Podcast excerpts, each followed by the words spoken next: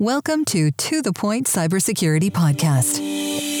Each week, join Eric Trexler and Rachel Lyon to explore the latest in global cybersecurity news, trending topics, and industry transformation initiatives impacting governments, enterprises, and our way of life. Now, let's get to the point. Hello, everyone. Welcome to this week's episode of To The Point podcast. I'm Rachel Lyon, here as ever with my co host, Eric Trexler. Good morning, Eric. It's an early morning podcast today, yes? Early. It's 9 9 30 in the morning. Hey, it's 8 a.m. I mean, we don't normally go this early. I'm on like third cup of coffee to make sure, you know, I, I got the energy. My first job in the Army uh, was, uh, you know, my first job was the Army out of high school. And I think the slogan at the time was, "We do more by nine o'clock than most people do all day." I've been up for, uh, I've been up almost four hours now. I'm 48, yeah. and it's still, I'm still living that dream of that that one commercial I saw that got me to sign up. hey, so I, I, have a quick question before we introduce our guest and get started. And we yes. were, we were talking about you know Monaco and and yes. and you know the the beautiful. Uh, I guess it's a principality, not a country necessarily. We'll ask Mark in a second to qualify that, but but I showed a picture of me there running through the streets, or not, eh, well, right down by the casino. Did you peek? I just have to ask. No, no, because just when as soon as I heard speedo, I just you, you were out. Okay, good for you. Can't you're smarter. That. You're smarter than I. Uh, yeah, than I would have been. Okay, yeah, so who do yeah. we have today then? Speaking of Monaco and and my speedo and and getting a lot done by nine o'clock. Absolutely. Well, today we've got with us Mark Arena. He's the Chief Executive Officer and founder of Intel 471. Welcome to the podcast, Mark. Thanks very much, and thanks for the opportunity. Um, so we're so excited you live in Monaco, as we talked about. Um, but our other favorite story that you were telling us before we got on was how you came up with the name of the company. Can you share that with our yeah, I, it's, this is going to be a fun. really good one. Listeners, sit down, strap in, and get ready. You're going to love the, the origination story. Yeah, it's a part of the test. You actually can't listen to the rest of the podcast unless you get the test right. Um, so Intel 471, or as Rachel and I call it, 471. I'm not sure which one it is, but whichever works. uh, so when we when I, I started the company like seven or eight years ago, um, you know, we, we do threat intelligence, so intelligence, so we need to have Intel, meaning meaning for intelligence, and uh, there's another company that has a letter in their name in Intel. So I was like, we'll have a number. Oh. And literally 471 was the first number that came in my head at the time. Love it. I check, intel471.com is free. I'm like, yep, let's do it. And Genius. that was it. Literally, a lot of people spend a lot of time, money thinking their company. Um, yeah. We didn't, I didn't. Uh, and I always get asked about it. And even all the marketing people like, you need a real story behind it. I can tell a funny story though, where somebody once a prospective customer looked up the number 471 found a United Nations resolution against Israel that ended in the number 471 and oh asked boy. if I was anti-Israel. I was like, whoa, whoa, no, no, random number, random number. We're now so, 472. Thank you for the yeah. advice. Yeah, so, so what you're saying though, everybody else spends more time on the number and the name than you did setting it up. Exactly. And I, we always make the joke as well as like, hey, in future, we're going to make another company and we'll call it 472, Intel 472. It'll only be a little bit better than 471. Not much. It's just, just a little bit better. Yeah. I think it's genius. I, I think, think, it's, it's a great story. Genius. I mean, we're talking yeah. about it for a minute or two here. This is great. All day long. All day long. Um, Good PR, right, Rachel? hundred percent. Something you know, to talk about. Something, people uh, write about it exactly. Um, now we do need to get Margaret Cunningham on this one, I think, to really do the behavioral analysis oh, of Mark's oh, brain. Of what like, that how did four seven one? Like, why was that the number yeah. that came to his mind, and what does that mean yeah. for our listeners? Margaret Cunningham is uh, Dr. Margaret Cunningham, I should say, is a a uh, our lead behavioral scientist here at Forcepoint, and and, and I, I always wonder when she's talking to me what she's thinking about my uh, what's going on in this in this little uh, rattle trap box of mine. Um, so we'll have you analyze, Mark, and we'll get you some. Uh, we'll you. get you some result sets there. Should probably say, come up with a result. What was he thinking? Not much. no, she's already used that answer on me. Fantastic. Okay, Rachel, back to you. Four seven one. 471. Well, I was peeking on your website though, uh, and I love the the brand video that you have with kind of like, is it a mm. robot or the AI thing? And it's just so well executed. Um, but what I love about, you know, you, you kind of call out how a lot of the folks that work with you, government, military, police, and I know you're former Australian federal police. Um, I, I love that you're doing that. I mean, I would love to hear a little bit more about, you know, kind of how you how you came to that and, and kind of um, what the difference that makes, uh, you know, for boots on the ground, as your as your site says. Yeah, I mean, I, I think just going to a background. So my background originally software engineering, programming. So I worked as a programmer after university. Um, after working as a programmer, I joined the Australian Federal Police, and I was a technical specialist there, not a police officer. So I was focused on um, technical support to investigations where the offenders were technical or, or, there was like a cyber nexus, which is like everything now, but like a decade ago it was kind of slightly less than everything. So it wasn't just cybercrime. I was looking at like child exploitation online, counterterrorism, even murders wow. and the like. Um, and I think at um, law enforcement and other like intelligence services, the focus is always the adversary. Like your adversary is a government agency, some criminals mm-hmm. of some sort. And it's very, very hard to learn that skill set right. and learn to track the bad guys and say, and think in your head, you know, here's all my knowledge or information gaps that I have and how right. am I going to try and meet them? And I still might have some gaps, but based on incomplete information, I need to make an assessment of it and put a confidence level on it. And that's right. what intelligence, obviously there's a process involved and that's what intelligence is like. And it's totally different to the kind of forensics, data driven, incident response type right. mindset that you see mostly in technology. Because mm-hmm. mostly good, good tech people are very, very smart technically, but they struggle to understand more from like, hey, these are my gaps. And I see it in like attribution type cases where a lot of like security researchers, like, especially about, I've seen stuff to do with like the North Koreans where mm. there's attacks mm. and they're like, show me the evidence. Right. And they think if you give it, if, if something is like 100% done deal, you know, yeah. like Cluedo, you have all, or Cluedo, you have all the clues and you know what the outcome is. Like there's no skill required to look at something as 100% and be like, A equals B. That's easy. Right. And you, you kind of miss the, the set. And so that kind of goes into like, I came from like a threat background, focused on the bad guys. And, um, so that kind of left in from there. I worked at iSIGHT Partners, mm-hmm. um, the threat intelligence company FireEye acquired, and now it's part of Mandiant. Wow. Um, I was a chief researcher there. Um, and then I started Intel 471. And so that's kind of the, the kind of genesis yeah. of where I came from.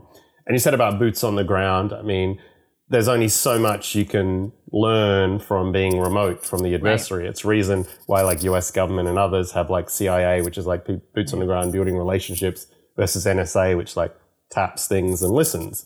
There's right. only so much you can do. And, you know, you can learn, say, Russian as a second language. And obviously you're very, very smart if you can learn multiple languages. I only know English and poorly at that.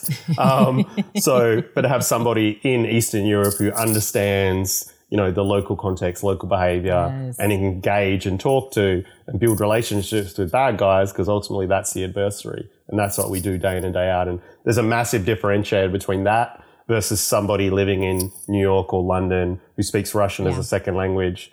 And you'd be found out in a second by the bad guys right. um, as well. So that was wow. a long winded answer. Hopefully, that kind of gives you no, a bit of insight wonderful. into it. No, I, I, I love that, and it's so smart because it's you know we talk so much about cyber and kind of the the geopolitical landscape, right? And you really have to understand those dynamics today to start kind of thinking. If you don't think like the adversary, then you know you're never going to get ahead of the adversary. So, but um, most people don't. I mean, Rachel, we've talked about it a lot on the podcast, but most practitioners we speak to and and the ones that I interface with, they mm-hmm. they they do look at it as data more than anything. Mm-hmm. Like like they haven't been the adversary. They haven't been in the right. minds of the adversary. I, I remember the uh, Mark. You might like this story. Remember when the the North Koreans? What was that movie uh, that Seth Rogen? Uh, oh yeah, the one. The, yeah, yeah, where yeah. they got where they when they went after Sony. Right? Sony, Sony Pictures. Yep. Yeah. Yeah, I, I, can't for the life of me, I can't remember that horrible movie. Um, that got way too much, pu- you know, publicity. But anyway, uh, I had a North Korean speaker who had done uh, work in North Korea. He had not been physically in North Korea, but his insight, even though he hadn't physically lived there, during while we were observing at a prior organization I worked at, we were observe, observing the uh, the markers, if you will, of those of, of that campaign his insight was was incredibly impactful to the analysis mm-hmm. compared to what just regular reverse engineers. Mm-hmm. I don't want to minimize um, or or malware people were were looking at. Yeah. Because he had more insight into the culture and the language, even though he hadn't exactly. lived there. So I, I, understand what you're saying, yeah. but that's yeah. got to be hard, right? How yeah, and especially somebody- Especially hard as well. Especially hard as well when you see like even whether it's internal or external, you want to encourage people to be bold. Like right. the act of intelligence is you're you have incomplete data set, incomplete information, and you're trying to right. judge what's what's highly likely, likely, possibly happen and judge it and have data supporting that, knowing that, you know, like criminal profiling, right? Criminal profiling is you, you know, look at what happened, a profiler and from a law enforcement context says, based on what I'm seeing, this is likely profile of the offender. And if you're an investigator that that's feeding into, you act on that it's 100% fact because the advantage of doing so is worth it even for the percentage that you're wrong. And intelligence is the same. And, uh, yeah, there's still a lot of people in, you know, I wish the whole cybersecurity community would be better at this kind of analysis and dealing with incomplete information than what they are. Um, certainly. Yeah, it's it's really tough. Like I pushed the team to get to attribution for years. Yeah. And I had 500 reasons why we would never get to attribution. And, mm. and finally we agreed. I mean, this is probably, I don't know, three or four years, Rachel, yeah. to get them to agree to something we called basic attribution wow. which was, hey, I think, and this is why. And I'm like, like you know, it's it's a hard space. It's very difficult. Yeah, yeah and there's word, even the intelligence agencies and us, we use like these words of estimated probability. So it's like you have highly right. likely means. Right. 70% and above. Certain is 100%. And then there's like likely, and like you have a table and you're like, all right, these are the qualifiers we're going to use. So, all right, team, you have these qualifiers. So you're going to say attribution to X. Here's the qualifiers you've got. I mean, obviously, at some point you can do multiple at different levels. Right. Um, that's what we. But you probably don't want to drop a nuke on somebody with forty percent, you know, probability of success and 452 qualifiers, right? It's probably uh, maybe we'll hold off a little bit longer. Yeah, definitely. And also the other thing that annoys me a bit is the attribution piece, where people in information security are like, "I don't care about attribution." I like I I don't understand how that can't be how that can be true. Like you're, I always do the example of, hey, you're an oil company, you're doing a deal, you know, or like a mining company, and this is very, you know, actually happened in uh, Australia. Australian mining companies doing a deal, negotiating ten year price with the Chinese, and um, and their CEO and their executives gets compromised, and so the business impact, if that is Chinese cyber espionage versus some random cyber criminal that wasn't targeted, like the business impact of that organization is massively huge, uh, depending right. on who attribution was. So I always give this example. And uh, I mean, the reality is who who it, who it, who did it gives you the kind of the why and the motivation, and that gives you the understanding of what the business impact is, and that's always right. massively important from anyone in information security. And so, absolutely, yeah. Absolutely. Yeah, we were working with a pharma company and and and you know, we saw China actually making efforts to steal intellectual property and and mm-hmm. they didn't understand like why would they be targeted and you know, we, we pushed the team and turns out China is the biggest cancer problem in the world and and mm-hmm. you know, they have a problem they're trying to solve. There's motivation yep. there. Exactly. But uh, I, I agree with you. The who, the what, the why, the how, like getting to that motivation, I think I think it's important because people yeah. only do things. They they do them for a reason. Absolutely. Yep. A lot of people don't put effort into something just because. Yep. Right. Usually an outcome they're trying to drive for sure. Um, right. So, but speaking of business here, and and I, I love how your your depth and insights of, of ransomware, Mark.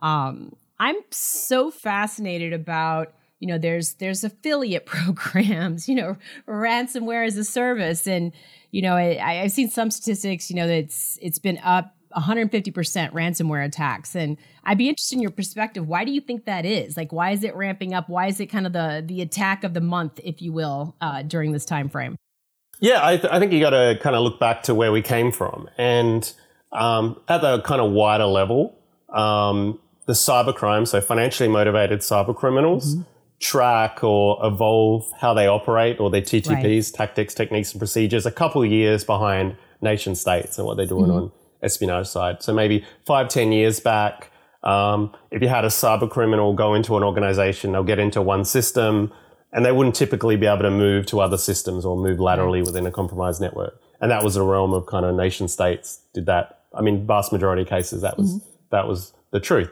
And then over time, and you can you can see what cyber espionage uh, TTPs are because they're openly published these days by security companies talking about it, putting out public reports. And so cyber criminals are, are evolving a couple of years behind um, behind that. And at one point, then this kind of skill set where a cyber criminal get into an organization, compromise an organization, and move laterally within the organization right. was restricted to the retail sector. So it was ah. very focused on steal, getting into a retail organization, um, getting at the systems that, that handle credit card payments, mm-hmm. oh, right, and then right. using it to steal huge amounts of credit card information and selling it to criminals wow. in the criminal underground or deep dark web. Hate that term, but people call it that. So it kind of started with that. So you think of like that kind of skill set. Suddenly, the cyber criminals have the skill set to move laterally within a compromised organization, and then at that point, you can only target retail sector and go after credit cards. That's how you monetize it. And then ransomware comes along where it's like suddenly you can monetize access to any organization within a certain size. Yes. So the way it usually used to work with the retail is, you know, criminals, eh, their way of working is spray and pray. So spam out, do whatever, do it en masse. You know, it's a numbers game. There's a certain percentage of people going to click the link, open the doc, get right. compromised, whatever. And then you look through your pool of compromised systems. And obviously back in the day, they would look for retail organizations to start working. Now they look to any organization they think could pay. Mm. Um, and uh, obviously, that's a huge number of organizations, but they do research them very, very well. They mm. use online SIG, they look at the revenue, look at the executives, how likely it is this organization will pay a multi million dollar ransom. That's what they're really looking for. And ideally, they want, they don't want to publish the clients, the right. customers, info, uh, the, the compromised organization's information. They just want the customer to right. quietly pay they send them the tooling and then they move on to the next one. They're, right. they're awash with victims and they always have been. I think that's what be the move towards ransomware has been. And mm-hmm. you mentioned about affiliates, and I, I, think this goes into like how cybercrime works. So a lot of people think cybercrime works like like the mafia, you know, like The Godfather or uh, um, The Sopranos, where there's like the right. boss and it's hierarchical, but it's right. not. I mean, there might be a very small element of a group that does that, but mm-hmm cybercrime is not like cyber espionage, where cyber espionage, like a bunch of group of government folks working together, building tools right. for operations or whatever. It's very They've much plans, and, and they're going to go and yeah. they know exactly what they're going after. Yeah, yeah, exactly. But In cybercrime, cybercrime is less group based and more group built by specialization. So you think of like Italian American mafia, you know, stereotypical organized crimes built on like culture of secrecy, right. um, you know, hierarchical, etc. cybercrime is built on a culture of like, I don't trust who I'm dealing with. I need to be able to, uh, um, if they kind of have personal problems or they get arrested, I need to replace mm-hmm. them quickly. So right. it's like built on, a, on, on enablers all joined together. And mm so it's like the person carrying out the ransomware attack uses it is an affiliate of one service, probably bought the access to a mm compromised organization from somebody else, maybe worked with another hacker who moved laterally within the organization, right. who's different to the one negotiating with the victim to pay. And so that's how it's kind of done. So it literally is like, um, it's like SaaS, you know, software as right. a service model where you, you know, everything's moved to cloud. Cybercrime is like cybercrime as a service. Everything is moved to cloud. You're a customer of the service. They run the service percentage of it. It literally mimics you know, like the security or SaaS industry, the legit right. SaaS industry. But, but what, you're, what you're saying is they've, they've kind of moved from street crime, mugging people, knocking them off, you know, guy walking into a restaurant, give me your wallet or I'm going to, you know, crack you over the head, pistol whip you, whatever, to corporate crime, white collar crime, taking down businesses, banks, whatever.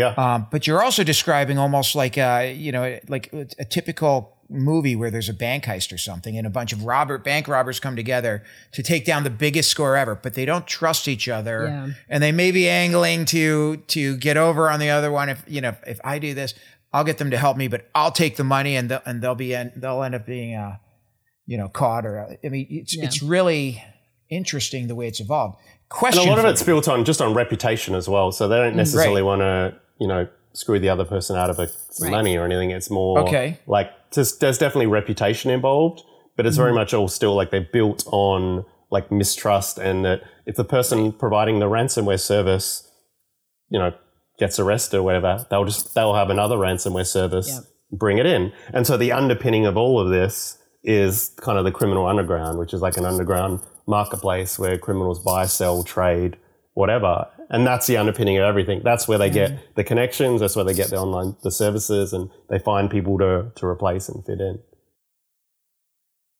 Yeah. I So we really don't have. A, go ahead, Rachel. No, go ahead, Eric. It's um, you. No, I mean, there's there's no easy answer, is what I was No. going to say. We don't have a way to say, okay, let's shut them down because it's so, it's such a fragmented organization right. Or organizational structure, right? It's it's it's, it's very distributed. hmm Yeah, I mean, I would just say up until um, up until colonial pipeline, um, Western governments primarily dealt with Primarily- financially motivated cybercrime as a criminal issue, like you know, and that's when law enforcement, you know, it's a law enforcement after the fact, and Yeah. I think colonial pipeline changed things almost overnight, where it's like, hey, now cybercrime is such so impactful on economies. Now it's a national security threat, and so as a result, you know, intelligence, military organizations are being pivoted to focus on cyber criminals. And a couple of years ago, I never would have thought that would be happening. And I think that's that's the res- what the response has been. I I still think as a you know, if you look at the impact of cybercrime to an, to economies globally versus say another crime type, like you said, you mentioned like bank robberies or um, you know, or any other you know fraud.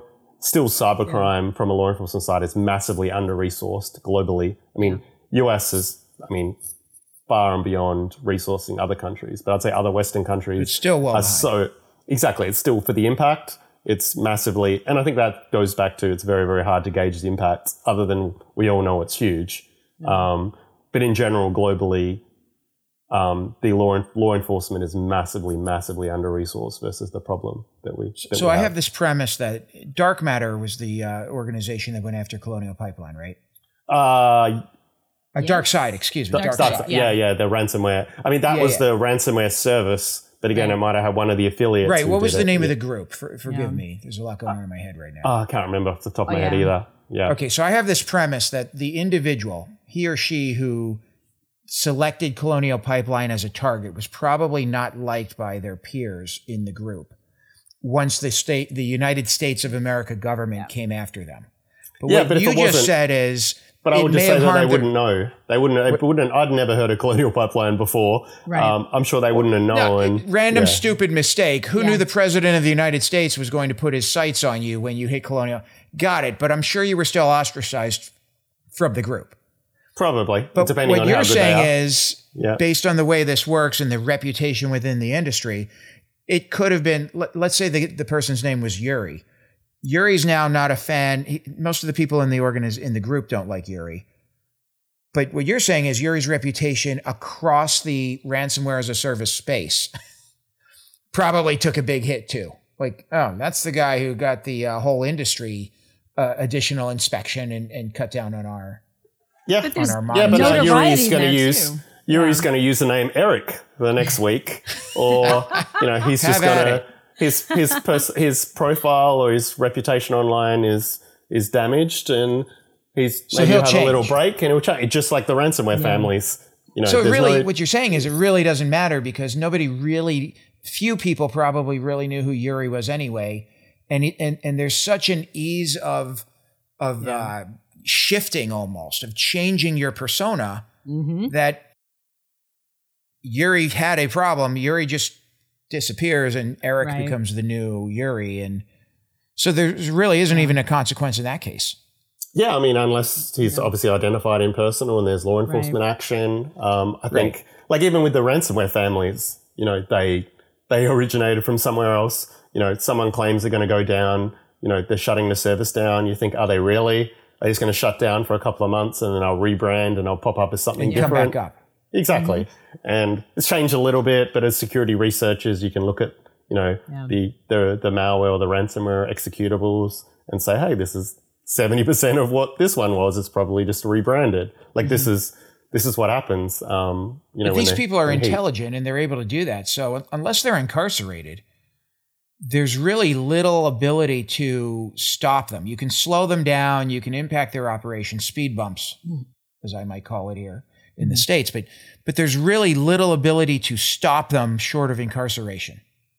Yeah, I mean, there's obviously death. things you could do, and you know, maybe you out who their identity is and who they are and where they live publicly. Um, and that's been done in a number of criminal okay. cases where public uh, um, public indictments have been released years after the fact. There's that, but yeah, I mean, ultimately there has to be a there has to be a cost applied right. against these people, and so much so. But but maybe the cost is these guys are making a lot of money, but maybe in response they're just like, hey, I'm gonna I'm going to still do cybercrime, but I'm just not going to hit US organizations. If the US right. response is so high, then that's what you'll start to see in a. Yeah, I'll move to easier, softer targets. Right. Exactly. Well, I just won't target the US. I'll be pretty open about it. So then hopefully I don't bring the US government against me because right. US government response to cybercrime is significantly more and more resource than other Western countries today. So maybe that might be the response, which I think would still be a good one from the US perspective. Um, but not, not if you're Brazilian, maybe. Exactly. And, uh, but I've not seen cyber criminals that have done that. I think now they're just more careful about researching their targets and not have another, you know, Colonial Pipeline. Obviously, they didn't expect uh, there were two targets. It was Colonial Pipeline and um, JM, some food company to do with barbecue. So obviously, don't get oh, in the way of Americans yeah, and oil and barbecue. Yeah, yeah, yeah. It's so. scary. All, all, these uh, attackers and and and and and ransomware, uh, tech, you know, tool sets and everything. Oh, Siri heard that. Um, it, it, just blends together. There's so many attacks these days. You can't even remember it as a practitioner in the industry. Yeah. So yeah, and I, I would say it was even funnier with the oil. Like, I was more interesting that okay, it was Colonial Pipeline, which was the thing that kind of broke the camel's back, but months and you know they were hitting hospitals and impacting hospitals and surgeries, yeah. and yeah. that's yeah, super like Ireland impactful. got hammered. Yeah. yeah, people can die, and it's suddenly an oil company. Like that is the oil pipeline. That was the one that broke the camel's back and made the president talk about it and let loose That's other right. government agencies. Like you never know. you never know what's gonna.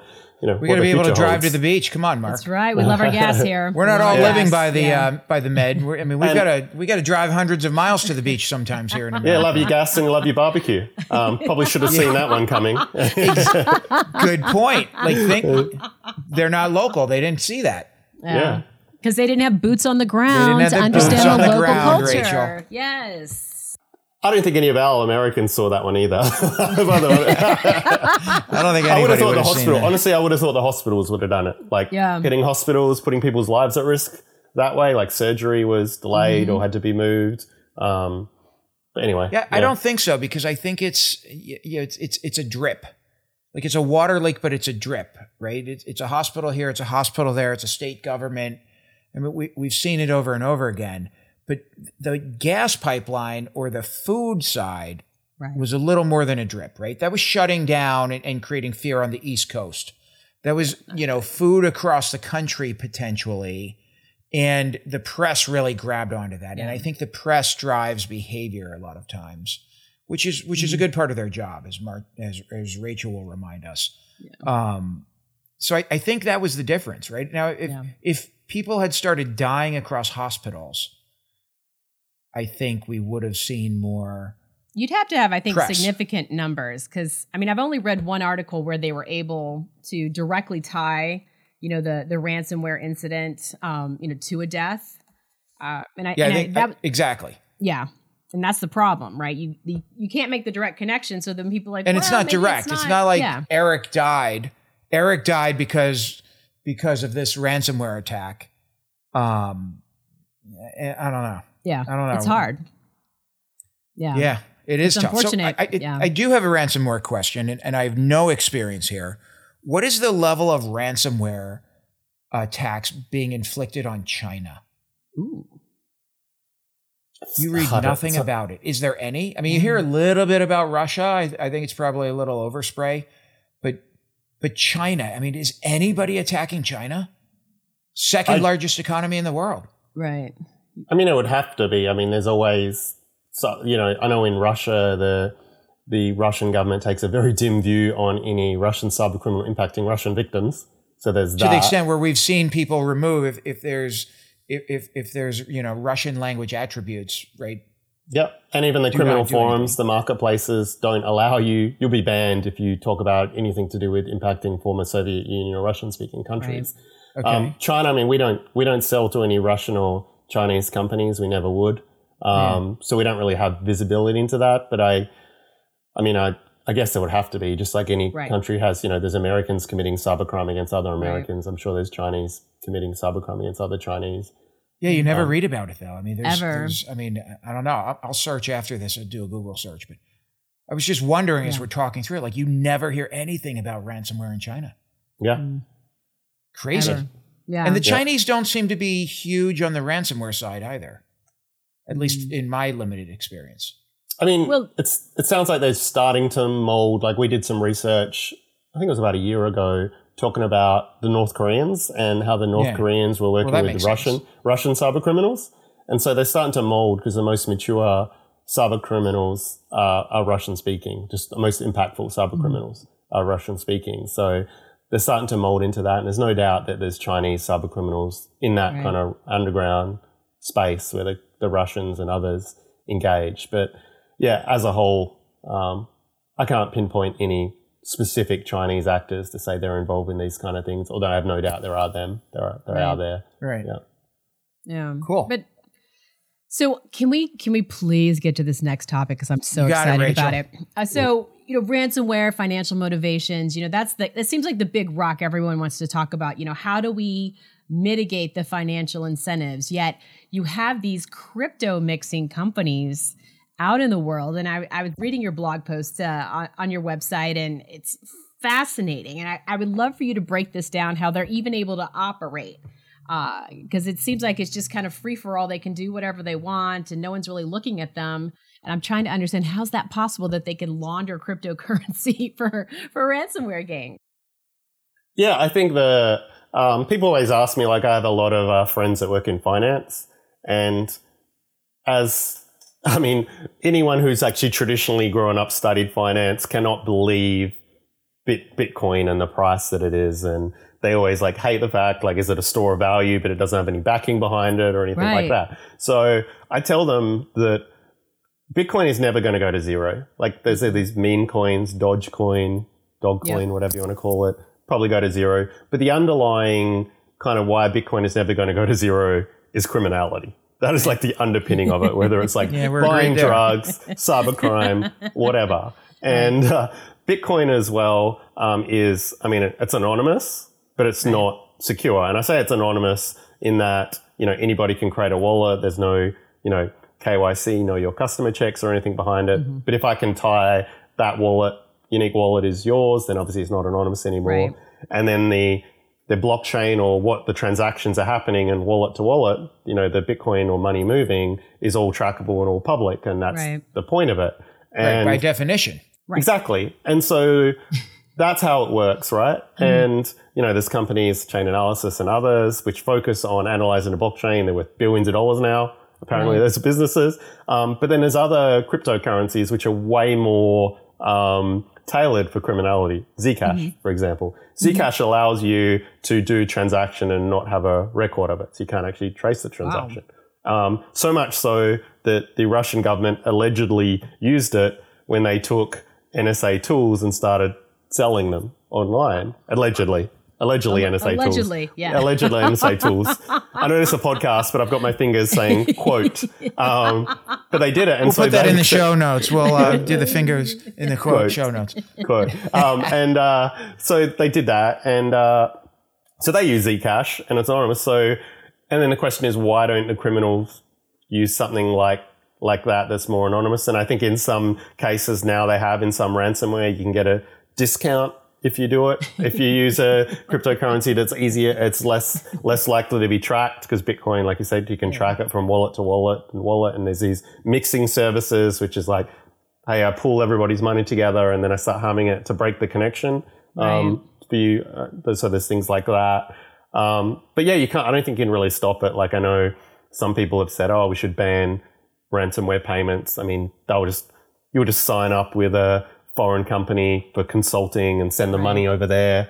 Um, I think it's more how do you stop it as you know enforcing standards around you know, publicly breach, you need to release, Right. you need to, you know, share, you need to, you know, make that public that you got breached, impact, tell your customers in a certain period of time, maybe you're going to get fined if your security wasn't up to Right. scratch. Um, things like that. I think that's how you encourage kind of better, better behavior rather than smash people after the fact. Um, You know, I think, I don't think we can ban, I mean, people will try, but I don't think you can ban ransomware payments. People will find a way to make that. You're better off banning them for their lack of investment in, in security. Yeah. Right. Wow. Right. You almost have to harden the targets to some extent. I mean, there's more to do, but you'll never ban crime, Yeah, exactly. which is essentially what this is. yeah, you can't can't ban it, you can't stop it. All you can do is encourage the all of us and you know companies to be better secure. And I tell you, it's it's a hard slog. You know, when you see some of the biggest companies in the world spending the most money on information security, still has incidents, Right. and uh, it's, you know that's kind of why the whole cybersecurity industry is booming right now. Right. Right. You know, I can't. I think of like we've been doing this Intel 471 seven or eight years, and it feels like the problem's getting worse every year. So sometimes you Yes. you it's like you're trying to you know think inside like are we actually good at our jobs or not because it's getting worse so Yeah, but that's the story of the whole industry. I mean, as you know, with with the creation of information technology, this is my opinion anyway. Mm-hmm. We we've become more capable. I mean, Right. society has been, you know, the ease of communication, transactions, everything has has has decreased or, or increased. I guess the ease has increased, but the ease for crime, which leverages the same exact technologies and tool sets, has increased. I mean, so yeah, we're doing a good job, but the attack surface is getting bigger. The number of attackers, the incentives, and everything Right. else are growing at the same at the same rate. Yeah. yep Yeah. It's, you know, and then cra- uh, quantum computing's around the corner, right? So how do we we feel that is uh, going to enable the attackers? In any perspective, well perspective? we'll see we'll see in a couple of years i don't know people have been saying that quantum computing for as long as i can remember it's just around the corner it's just around the corner i uh I, I i'll believe it when i see it yeah Absolutely. if modern crypto, modern cryptology um, is no longer safe, I don't know what's going to happen. That's massive impact across the board. Who knows? I don't know. I don't know what the world's going to look like then. It's tech, Ra- Rachel. We can use it for good or we can use it for bad. yeah. Wow. There, there's always the yin and yang, right? It's it's always going Right. to be, you know, both. Um, Yeah, it's like fire or the aircraft. I mean, they can be used for good or they can be used for bad. right. Yeah. Yeah. What a crazy world we live in today. Uh, so Yeah. I don't my- think we're going to be out of a job anytime soon. no, exactly. No, I always say that. You know, we'll be. I- I'd be happy to be unemployed and have to seek work elsewhere. That means the industry would be entirely secure, which is not something I will ever see. no. Yeah.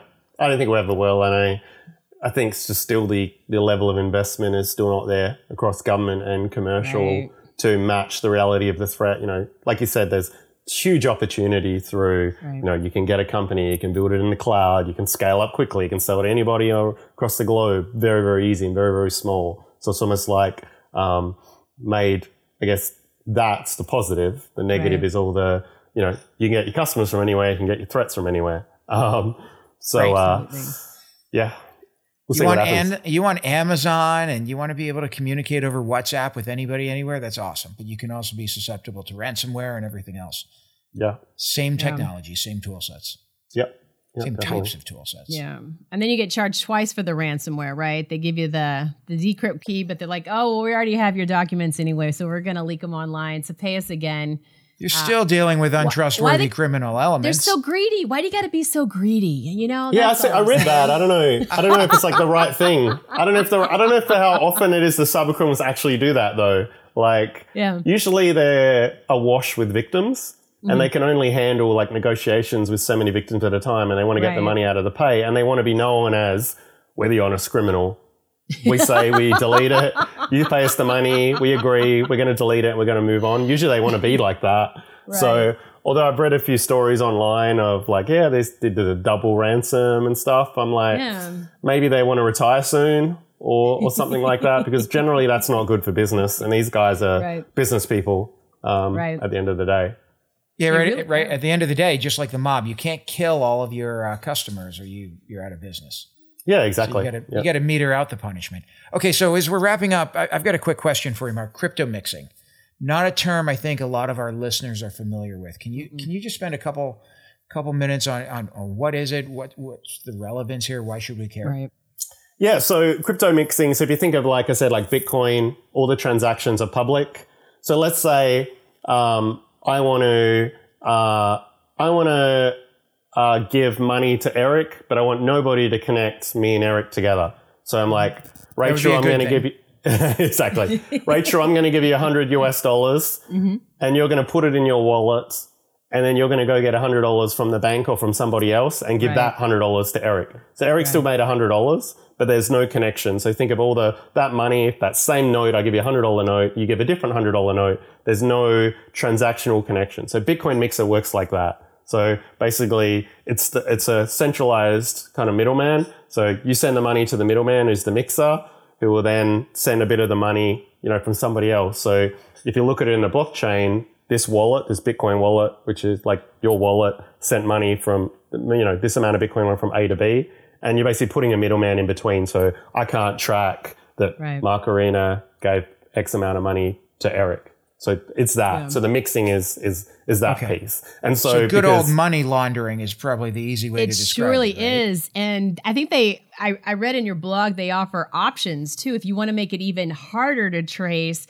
you can have dynamic fees or something like that. Yeah. I, can you talk a little bit more about that? I thought that was fascinating. Yeah, I mean sometimes because you can actually if you can figure that out, if you can trace it, because maybe if I'm going to send you one Bitcoin and maybe the fee is always 10%, then I'm going to look for a transaction around a similar time of 0.9 of a Bitcoin. So they don't, they want to make it harder. I mean, obviously bit, the blockchain has a huge amount of transactions going all back, right. back and forth. So they want to make it harder to track that. So then, I go, okay, it's not straight 1%, it might be 4%, or 0.4 of a percent, or it might be 0.8, or it might be 1.3%. Right. I'm just randomly yes. picking these numbers to make it harder to, to do it. But I mean, these, Genius. these, uh, mixing services have been around but, uh, since almost the start of Bitcoin. So it's like what you said. It's it's plain old money laundering, and it's all about breaking that that um, breaking the chain of the transaction, right. which can be followed right. and tracked.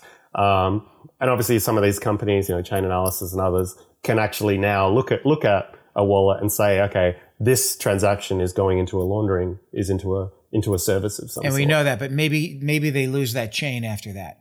Exactly. But then mm. maybe they're able to then identify, all right, that mixing service is that in the underground and there's characteristics around that mixing service versus mixing service A versus mixing service B. And obviously if the, you know, these are hubs. And so if law enforcement can identify that mixing service and who's behind it and take it alpha, maybe they can build the chain. So they right. find who runs the mixing service. They still have the history of the transactions that were done and they can actually see, you know, who put in money and where did it go right. and things like that. So it's still. Is there a purpose for the mixing service other than laundering the money? Good question. I don't know, I mean, Vinny. I, I mean, in traditional money laundering, you're talking strip clubs, casinos, pizza parlors, nail salons, whatever.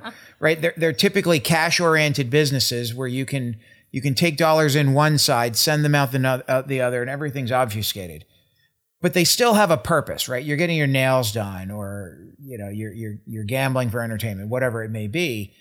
Do these have a separate purpose? Because if not, it seems like that would be a very, uh, a, a very easy thing to regulate or control to some extent.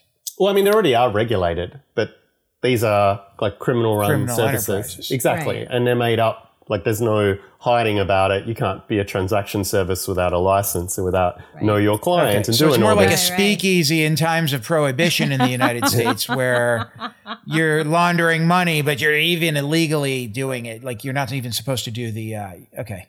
Yeah, it's it is illegal. They know it's illegal. They're targets of law enforcement, and also because of the interesting data and information they have of the different transactions, who their customers are, like who are the top people, because these um, you know, these ransomware organizations are using these mixing services. And so they need to find out who the mixing services are and uh, how they're being used and start building the um, building the profile of the yeah. customers of the service. Just like affiliates of a ransomware service, there's right. customers of a mixing service. Um, and that's the that's the massive target of law enforcement. So if you're running a mixing service, I guess watch out because I'm sure a huge amount of resources are being spent trying to track you down and bring Trying you to to justice. understand you and find you. Yeah. Yeah. Yeah. So modern day laun- money laundering. Modern day. exactly. Yeah. Genius. Exactly. So genius. Yep. I know. Well, I, I know we're at time, Mark. So, you know, we always want to be respectful of your time. Um, thank you so much for digging into my favorite topic today. I love these conversations and I love all the great insights you shared with our with our listeners. Uh, would love to have you back on at some point, you know, as we see more ransomware activity uh, jumping out because I, I think that'd be fun to talk about things as they're happening as well. Um, Yeah, definitely. Happy to come back and thanks very much for the opportunity. Yeah, keep doing what you're doing because it does help. Please. Even It though does. we're, Hopefully, just we're a little. falling behind. I'm putting my As- fingers as- in a as- leaking boat. Well, I, I think Bruce Schneier from uh, NSA, the cryptologist, once said, we're, we're, we're getting better, but we're getting worse faster. We're getting Right. worse or faster, something to that Worse or effect. fa- And uh, that's, that's absolutely what happens here. yeah. Yeah, Absolutely. We need to keep trying. Definitely. Awesome. Exactly. Fight the good fight. All right. Well, thanks again, everyone, for joining us for this week's episode of To the Point podcast. Um, be sure to subscribe as always. You know, smash that subscription button. Get a fresh, fresh episode every Tuesday to your inbox. Uh, and until next week, stay safe. Thanks for joining us on the To The Point Cybersecurity Podcast, brought to you by ForcePoint. For more information and show notes from today's episode, please visit www.forcepoint.com slash govpodcast.